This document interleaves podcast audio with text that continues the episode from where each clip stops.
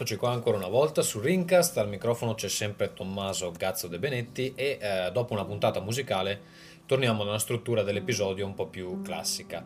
Innanzitutto premetto che anche per questo episodio niente fabula Davide e la ragione di questo slittamento è che oggi avremo con noi eh, Simone Magni, lead designer di Milestone, che come saprete è una delle principali software house eh, italiane specializzata nei giochi di guida.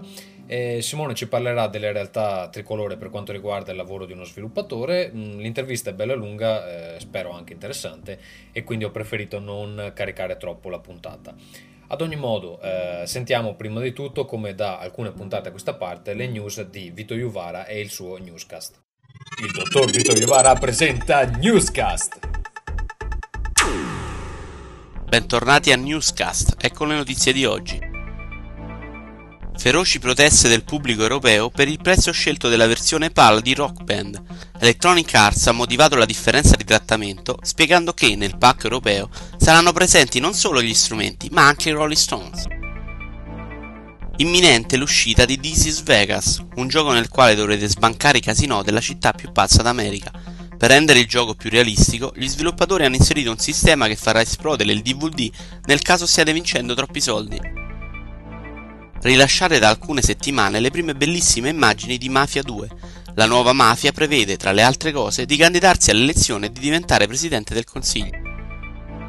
A breve su PlayStation 3 negli Stati Uniti si potranno scaricare i primi film in qualità digitale così come accade da tempo per l'Xbox 360 per gli europei, invece, in edicola è possibile trovare un bel DVD con Lino Banfi e la Fenech. Ancora in ritardo l'uscita nei negozi di Little Big Planet. Sony ha chiarito l'equivoco e ha dichiarato Eppure eravamo stati molto chiari, il gioco ve lo dovete proprio fare da soli. Un saluto a tutti, arrivederci alla prossima puntata. Rieccoci, vi ricordo che trovate Vito Iovara sia su YouTube con il corso per videogiocatori professionisti, sia su Babel eh, che questo mese vi consegna il suo quinto numero. Se volete dargli un'occhiata l'indirizzo di Babel è babel.splinder.com, ricordatevi che Babel va scritto con un 3 al posto della E. Ecco, allora tornando a Rincast, le solite cose, scrivete le vostre email a rincast.gmail.com la trasmissione la trovate in streaming su idv.splinder.com dove tra l'altro eh, sta avendo luogo una retrospettiva dei vecchi numeri di Ring che vi consiglio di guardare e eh, ci potete raggiungere anche su iTunes con keyword Ringcast e last.fm con keyword Ring. Vi prego di notare quest'ultimo particolare perché la ricerca su last.fm è un po' eh, complessa, quindi inserite Ring e non Ringcast. Il risultato buono è il primo che vi appare. Ringrazio anche l'ascoltatore che mi ha fatto notare questo piccolo problemino. Ok, vi ho annoiato abbastanza, sentiamo cosa ha da dirci Simone sulla ridente esperienza di eh, uno sviluppatore per Milestone Italia. Ringcast Interviews. Interviews. Siamo qui con Simone Magni di Milestone, eh, Simone Magni che è conosciuto in arte con il eh, nickname di Yoshi. Lui al momento lavora come lead designer eh, appunto in Milestone. Simone ci sei?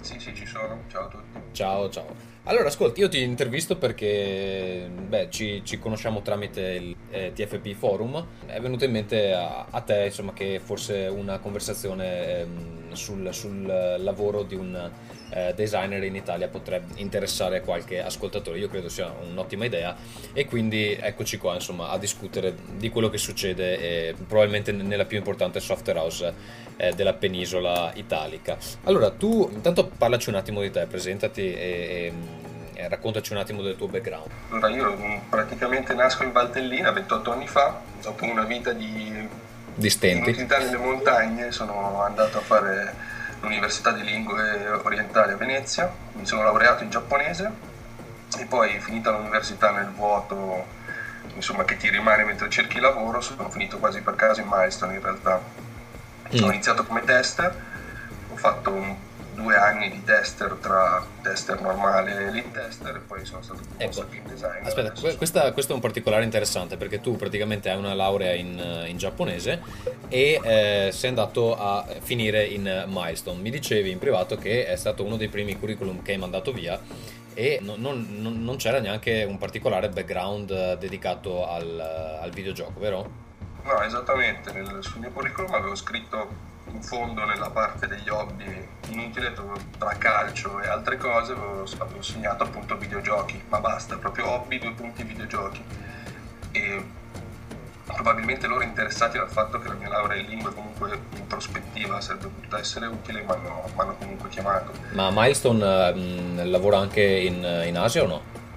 All'epoca no, Uh, in realtà MotoGP 07 per PS2 che è uscito l'anno scorso è uscito anche in Giappone.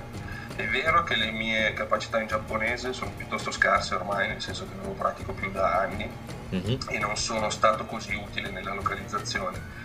Però comunque insomma credo che per una software house che sogna di crescere e diventare di livello mondiale, uno che sia giapponese possa sempre tornare utile da, da queste parti. Mm.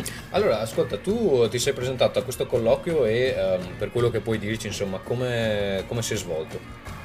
Mm, niente, c'erano due persone molto tranquille che mi hanno iniziato a chiedere che tipi di giochi mi piacevano, eh, quanto ci giocavo, eccetera, eccetera.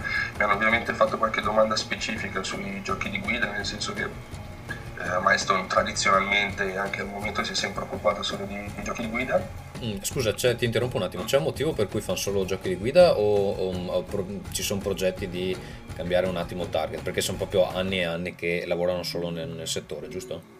Sì, allora un po' è il gusto di chi ci gestisce che comunque uh, preferisce i giochi di guida, è un po' anche una questione di, diciamo, di storia dell'azienda, anche perché diciamo la verità è più facile fare una serie di giochi tutti dello stesso genere piuttosto che reinventarsi completamente eh, tutto quanto per un, altro, per un, altro, gioco, nel senso un motore eh, fisico per un gioco di guida è decisamente diverso rispetto a quello che serve per un FPS per esempio, mm-hmm. la gestione di un sacco di cose cambia. Per dire, noi, faccio un esempio piuttosto normale, le collisioni noi le detectiamo solo con il terreno eh beh, interviene sotto la moto, per dire un, un platform devi, devi, mettere anche la collisione sul soffitto, che mm. sembra banale ma comunque cambia molte cose. Ma il, quindi sviluppate tutto in casa, non avete motori esterni? Che... Sì, sì, tutto in casa, tutto in Ho casa. Capito. Vabbè, allora... Usavamo renderware nella scorsa generazione, ma adesso facciamo tutto noi. Ok, tornando al, al colloquio, insomma, ti hanno iniziato a fare queste domande? Sì, io ho risposto niente, molto semplicemente su Gran Turismo, poi a un certo punto mi hanno fatto mi hanno chiesto qual era il mio gioco preferito del momento e, e perché. Io ho risposto Wonder Boy, il classico Wonder Boy, il primo, quello col bambino biondo, e gli ho spiegato che mi, come si dice, mi piaceva perché aveva un ritmo di gioco eccezionale, perché comunque non era... Cioè era un gioco basato sul ritmo in cui si saltava si sparava e si correva forte e loro probabilmente sono rimasti stupiti dal fatto che io a 26 anni nel 2000 e, no, a 24 anni nel 2004 pagassi 50 centesimi in un bar per giocare a un gioco che si, mm-hmm. che si poteva trovare comodamente sul MAME per una questione di feeling insomma e, e niente gli sono piaciuto probabilmente quindi, quindi, ti hanno richiamato tra l'altro l'alternativa all'altra ditta che ti aveva convocato era Blockbuster giusto? esattamente anche lì tra l'altro sì. All'epoca sui curriculum di Blockbuster, vabbè, potevi segnare le classiche cose, poi c'era da spuntare una barretta, una, una casellina in cui dicevi di essere un esperto di videogiochi. E loro mi hanno richiamato dicendo, ah, tu sei l'esperto di videogiochi? E io faccio, sì, grazie, ma ormai sono già a lavorare da un'altra parte. Sì, perché loro hanno quella, quella catena che si chiama Game Rush, giusto? Sì, immagino che fosse per quello. Poi non ho approfondito in realtà quello che volessero okay. da me perché avevo già cominciato in maestro. Ascolta, ma fra i tuoi generi preferiti c'è, c'è ancora quello del, delle auto o ormai ti ha rotto le palle? ah, abbastanza stufato, devo dire, però comunque mi piace. Diciamo che nel tempo libero tendo a giocare ad altro perché quello lì comunque me lo per 8 ore al giorno almeno ce l'ho sotto gli occhi, mm, quindi mm, mm. quando gioco... Ma eh, nel tempo libero allora comunque giochi ancora? Sì, sì, gioco ancora. Okay. Gioco ancora volentieri, un po' anche per questioni di, di studio, perché sì. comunque per me giocare è come imparare qualcosa, sempre. E un po' anche perché comunque mi piace, nel senso comunque il videogioco è una passione molto grossa per me, immagino anche per la gente che ascolta questa, questa trasmissione. Li, li, esaminate i titoli della concorrenza? Non so se è una pratica diffusa in tutte le software house o... Penso che sia diffusa come pratica noi li esaminiamo a fondo nel senso che una, io penso che sia una cosa molto importante, nel senso che alle volte vedere come gli altri hanno risolto alcuni problemi che, di cui magari la, l'utente finale non si accorge, con cui invece noi abbiamo a che fare, mm-hmm. è molto utile alle volte, proprio onestamente copiamo brutalmente le idee degli altri. Beh, ma insomma, se, se, se, è una buona idea, certe volte non c'è un modo di fare meglio determinate cose, quindi insomma, se una cosa funziona, eh, direi che è l'opzione più, più, ovvia. Insomma. Sì, infatti io non mi sento assolutamente in colpa quando copio le idee di altri, nel senso, dico bravi che avete pensato questa cosa, la faccio anch'io. Mm-hmm. Altre volte invece trovi degli errori guardando gli altri, vedi delle idee potenzialmente interessanti che sviluppati in un modo sbagliato e quindi cioè, capisci dagli errori di altri cosa fare poi nel, nel titolo che stai facendo tu. Ecco, in questo caso il, il limite del plagio dove va a fissarsi? Esiste? Ma sai che non lo so, nel senso che nel videogioco è sempre stata piuttosto labile questa cosa storicamente. Non so se pensi per esempio a Super Mario Bros., che sì. ai suoi tempi era un titolo assolutamente nuovo, eh, poi è è diventato se vuoi, lo standard del videogioco per dieci anni e mm. nessuno ha mai detto nulla. È, è, difficile perché se copi un'idea uguale, la chiami uguale, la fai funzionare uguale a un altro titolo è plagio. Se riavvolgi il tempo come avevamo fatto noi in Scar e lo chiami in una maniera diversa, con un effetto grafico un po' diverso, non è plagio. È, mm, mm, mm, è solo il, il, riciclo di un'idea. Un'interpretazione, diciamo. Ascolta, per chi, per chi non conosce ehm, milestone, faresti una panoramica molto breve su, sui titoli più importanti, insomma quelli del passato e eh, su cui state lavorando in questo momento, quelle che puoi citare ovviamente. Sì, allora Milestone eh, è diventata famosa a metà degli anni 90 con Screamer per PC, un, titolo, un gioco di guida di macchine in realtà molto avanti per l'epoca, veramente un gran titolo, e poi i suoi vari seguiti, Screamer Rally e, e basta credo. Poi ha avuto un secondo momento di gloria nel 2000 circa, con la serie di Superbike, tre titoli pubblicati per um, Electronic Arts, EA Sports per essere precisi, di veramente ottimo livello. Noi in ufficio ancora li guardiamo ogni tanto e, e, e siamo stupiti noi stessi delle, di quanto belli erano quei giochi.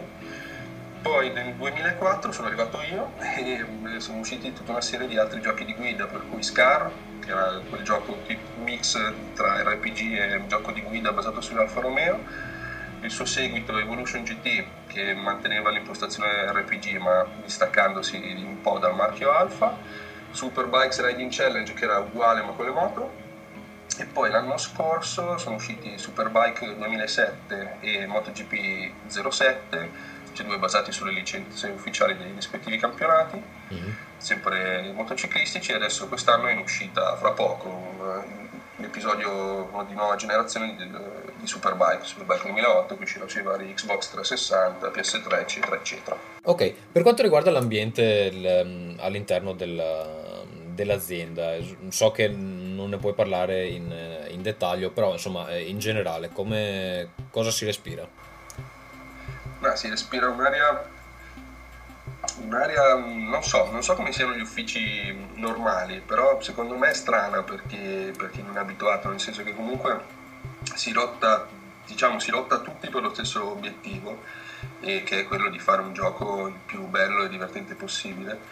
E quindi c'è una, un buon spirito di squadra, secondo me, all'interno della, della mia azienda, soprattutto, nel senso che comunque eh, facendo videogiochi devi sempre scendere un po' ai, ai, compromessi con quello che stai facendo, nel senso che non puoi buttare dentro tutte le idee che hai, non puoi farle esattamente come vuoi, ma tutti quanti siamo molto, cioè non molto concentrati, molto uniti nel cercare di ottenere il meglio possibile. Ho visto gente arrabbiarsi in maniera incredibile perché un determinato dettaglio grafico che nessuno probabilmente avrebbe mai notato non era uscito esattamente come, come avrebbe voluto o designer impazziti perché una micro feature del menu non, è, non si riusciva a fare come volevano loro. C'è questo tipo di, di, ambiente qua in cui comunque ci si, ci si, crede molto, ci si impegna molto e fondamentalmente comunque ci si diverte anche perché il lavoro è divertente. L'età media dentro lì qual è? L'età media è, non lo so, sarà sulla trentina comunque, è abbastanza, abbastanza bassa come, come età media. Ci sono tipo i tester, da me sono abbastanza giovani, anche noi designer siamo abbastanza giovani, io sono uno dei più vecchi. Mm-hmm. E poi però ovviamente ci sono anche i programmatori mega pazzeschi che hanno l'esperienza tipo una decina, una quindicina di anni di lavoro, che sono un po' più, un po più vecchi, diciamo così, tra virgolette. Uh-huh. E voi siete un, mi dicevi prima, intorno ai 40-50, non ti ricordi? Ah, sì, una cinquantina di persone più o meno. Poi il numero in realtà è variabile, nel senso che l'ambiente molto, cambia molto in fretta lì, perché comunque un lavoro, è un lavoro in cui si cambia spesso lo staff, soprattutto noi stiamo, ci stiamo ingrandendo ovviamente per venire incontro alle esigenze di sviluppo della nuova generazione e quindi ci sono un sacco di persone nuove e, e insomma l'ambiente cambia molto. Per dire, io sono lì da 4 anni e credo di essere uno di quelli che lì da più tempo, nel senso ma nei primi, forse i primi dieci mm-hmm. come anzianità di, di, lavoro in quella stessa azienda. Tra l'altro però, cioè, eh, alla fine mi dicevi che sei là da 4 anni e in 4 anni hai cambiato 4 posizioni, quindi eh, insomma ti ripaga in un certo senso, no? Sì, sì, da questo punto di vista ho avuto grosse soddisfazioni, nel senso che ho cominciato come, come tester, quindi un po' l'ultima ruota del carro, nel senso che comunque sei, non hai nessun ruolo attivo sul gioco, nel senso ti arriva quello che, quello che viene prodotto in giornata e tu fai, nel senso trovi i tuoi bug e, e basta, il tuo lavoro finisce lì, a, eh, come si dice, lead tester, quindi a coordinare tutto il, il lavoro dei tester, quindi entrare anche a conoscenza della parte un po' più attiva di, di tutto quanto, fino a essere designer che invece è un po' la fonte del, delle idee che poi verranno messe dentro il gioco, quindi essere completamente nel pieno del processo creativo e anche di produzione. Mm. Ascolta, prima dicevi una cosa interessante, cioè che ehm, con le nuove generazioni state cercando di allargare un po' lo staff. Per una software house che comunque è importante, perché oggettivamente credo sia il, eh, la più importante che abbiamo in Italia, eh, ma che comunque insomma non ha delle risorse economiche infinite, questa nuova generazione è una sfiga o no?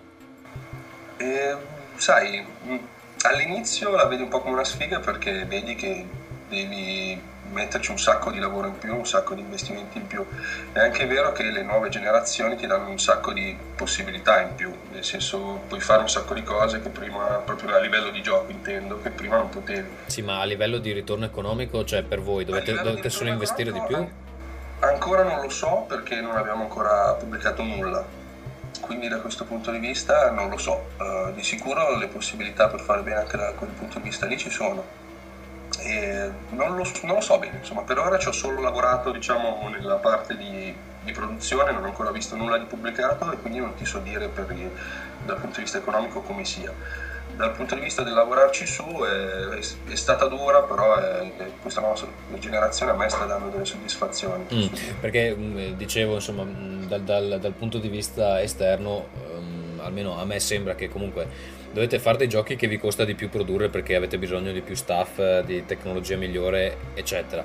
E poi comunque vengono venduti allo stesso prezzo di prima, più o meno, e eh, a una fetta di utenti che grosso modo è, è, quella, è quella, solita, insomma. Quindi cioè, sembra solo che eh, and- and- andiate a spendere di più.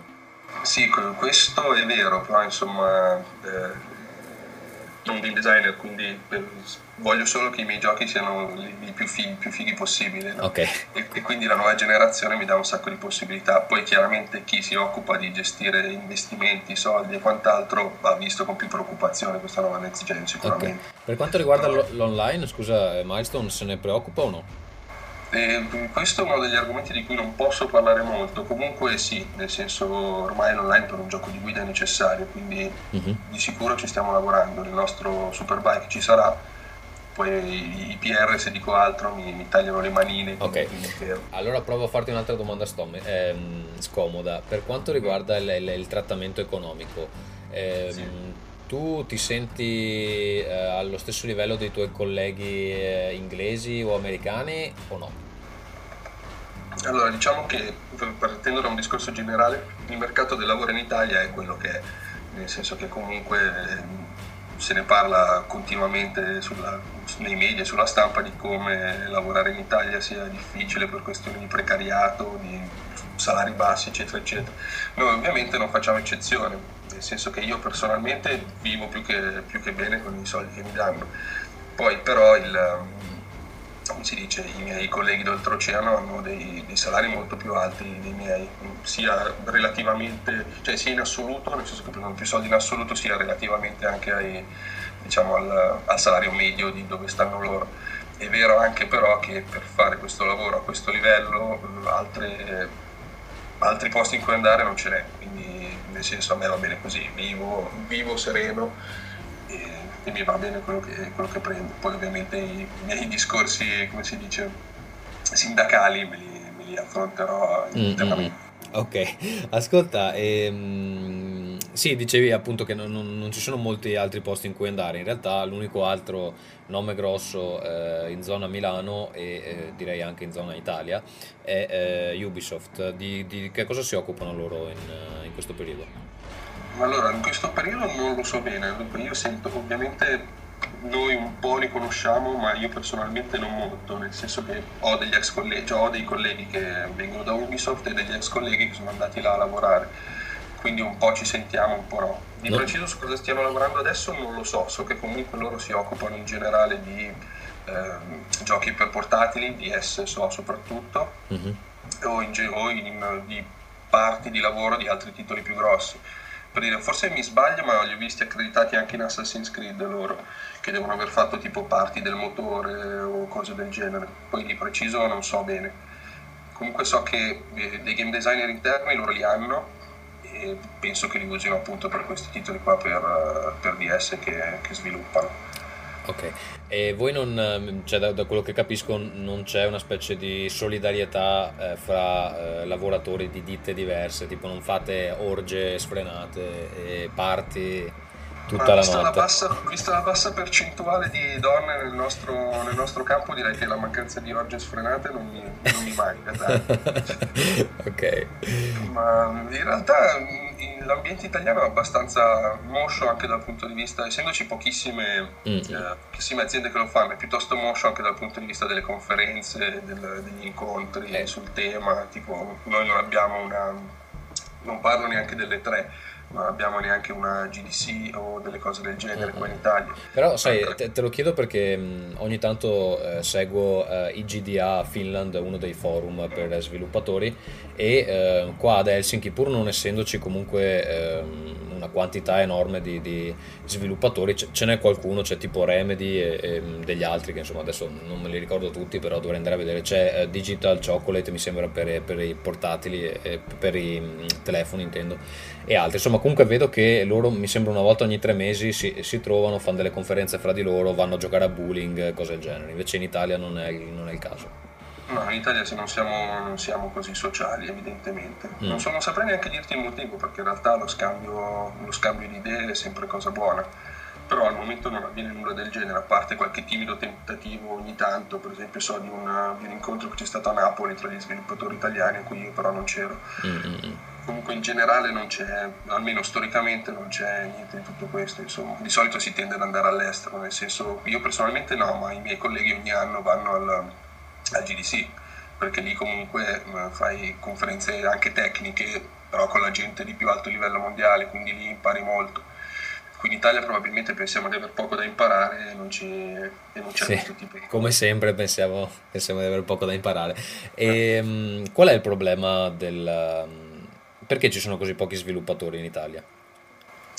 Eh, non, domanda interessante. Eh, non lo so bene perché io do come si dice, colpa un po' al, al, sistema Italia che in generale non è molto aperto all'innovazione e il, ehm, diciamo, il campo dei videogiochi è uno, dei, è uno delle punte dell'innovazione, se vuoi, nel senso che dal punto di vista della, della tecnologia corre veramente forte ed è uh, una delle punte massime della, dell'evoluzione del, dei media e della, della informatica, eccetera, eccetera e qua in Italia insomma non è, secondo me viene visto un po' con sospetto da chi investe, viene, è, è, osteggiato dal, dal, dal, governo, mi viene da dire, dalle istituzioni, perché comunque quando si parla di videogiochi a livello istituzionale si fa sempre per, eh, dice, per accusare mm. sui contenuti violenti o queste cose qua e mai, per, eh, e mai perché ci si rende conto del, del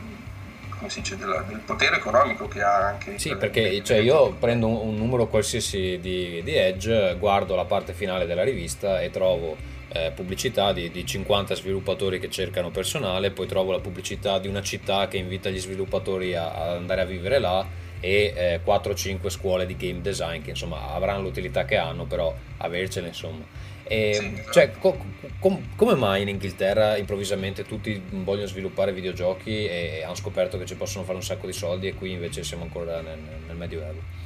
Beh, l'Inghilterra ha anche una storia diversa, nel senso che da sempre è un, un centro di, di, grandi sviluppatori di videogiochi, penso all'epoca Amiga per esempio, in cui tutti i, i, i più bravi fondamentalmente erano in Inghilterra. E in Inghilterra c'è anche un certo orgoglio secondo me per questo, per, per questo tipo di industria, nel senso che il fatto di sviluppare GTA là, che, che credo lo sviluppino in Scozia in realtà, ma eh, che sia sviluppato comunque nel Regno Unito è fonte di orgoglio per, i, per gli inglesi in generale, per chi lo sa. Eh, qui in Italia invece non, niente, questa, questa fase storica non l'abbiamo mai passata il videogioco è sempre stato visto come un hobby un po' strambo o comunque una cosa, una cosa tecnologica strana che arriva dal Giappone mm-hmm. e non ha in realtà mai preso, preso veramente piede nella società. Ma me. può essere anche una questione fiscale? fiscale, sì. ma non, non, lo so, non lo so, nel senso in generale investire in Italia al momento penso sia abbastanza tosto per tutta una serie di questioni macroeconomiche in cui non mi addentro. Mm. Di sicuro il, l'industria del videogioco ne risente. Perché so che ad esempio in Scandinavia c'è un, un fondo che viene attribuito agli sviluppatori che presentano i progetti più interessanti e è un fondo istituzionale e possono attingere insomma da questo eh, bacino eh, di, di, di, liquidi, di sostanza, per, per lanciare un'azienda, per, per, far partire un progetto. Eh, è, un, è, una cosa interessante anche perché comunque ci sono diverse aziende che lo stanno, che lo stanno utilizzando e, e insomma, l'ambiente si, si sviluppa eh, in maniera evidente. Insomma. Ecco, quella forse potrebbe essere una, una, un'idea eh, da copiare. Adesso abbiamo appena cambiato il governo, vedremo se ci saranno evoluzioni in questo senso. Ne dubito fortemente, però. in generale, l'immobilità istituzionale, in effetti, è uno dei problemi dell'Italia e delle, e delle industrie legate alle nuove tecnologie, mm. nel senso che comunque anche, anche gli investimenti su, su internet in generale nel nostro paese sono sempre stati in ritardo rispetto al resto del mondo quindi anche il videogioco essendo una nuova tecnologia. Sì, il che, il che soprattutto per internet mi, mi, mi, mi, viene da dire insomma è una vergogna perché mh, comunque tutti quanti avrebbero da guadagnarci, sia gli utenti sia le aziende che comunque eh, possono mantenere un certo grado di competitività, invece insomma vabbè, comunque ma quello è un discorso a parte che eh, forse non è neanche il caso di iniziare. Allora, un'ultima cosa prima, prima di lasciarti perché ormai abbiamo già parlato abbastanza, e, ehm, mh, tu le hai viste le, le famose pubblicità di GTA 4 in giro per Milano? In realtà no, dirò. okay. sono, ammetto di non essere un grande fan di GTA, nel senso che lo, lo apprezzo, cioè oggettivamente mi sembra un bel gioco dal 3 in poi, però non mi ha mai fatto impazzire, c'è qualcosa mm. in quel gioco lì che non mi ha, che non non mi ha preso. Mm. Insomma, posso dire io l'avrei fatto diverso. Ok, magari puoi provare a proporti a Rockstar e vedere cosa, cosa, ti offrono. Ok, ascolta, un'ultima cosa, ehm, daresti un consiglio a chi vuole intraprendere una carriera del genere? Cioè, prima di tutto, lo daresti e, e, e se sì, eh, quale? Allora, difficile perché io ho cominciato abbastanza per caso, quindi nel senso il modo giusto per arrivare a fare il game designer, se c'è, non so qual è. Di sicuro posso dire che il lavoro è molto bello e eh, dice, è appassionante, quindi se uno ha la passione di mettersi a creare giochi, di farlo semplicemente, mettersi lì con... Qualsiasi tool che possa venire in mente, che possa essere Flash o addirittura RPG Maker per dire, e fare giochi, fare giochi e crearli, vedere le, iniziare ad affrontare le problematiche che saltano fuori nella creazione di un gioco e tutto quanto, e poi se si ottengono dei risultati che si pensa che siano, che siano gradevoli, allegarli al curriculum e mandarlo in giro, a provare a farsi vedere, eccetera, eccetera. Ok, ma proponi il, una carriera italiana o, o all'estero? Ma all'estero di sicuro ci sono più possibilità, nel senso che in Italia fatte due o tre aziende è finito, all'estero c'è tutto il resto del mondo, insomma, quindi okay. ci sono più possibilità, eh, almeno numericamente, poi chiaramente farsi prendere da un'azienda che sta in California è molto più difficile che farsi prendere da una che sta a due minuti da casa in generale, quindi... Mm-hmm. Quindi insomma il consiglio è iniziare a imparare finalmente l'inglese che serve anche per rimorchiare e, e, e, e fare giochi. Va bene, ok. E io ti ringrazio, mm, buona fortuna per eh, i tuoi progetti Milestone, buona fortuna a Milestone e um, niente, ti saluto. Va bene, saluti a tutti. Ciao. Grazie. Ok, ciao ciao. Ringcast Interview. Ringcast Interview. Ringcast.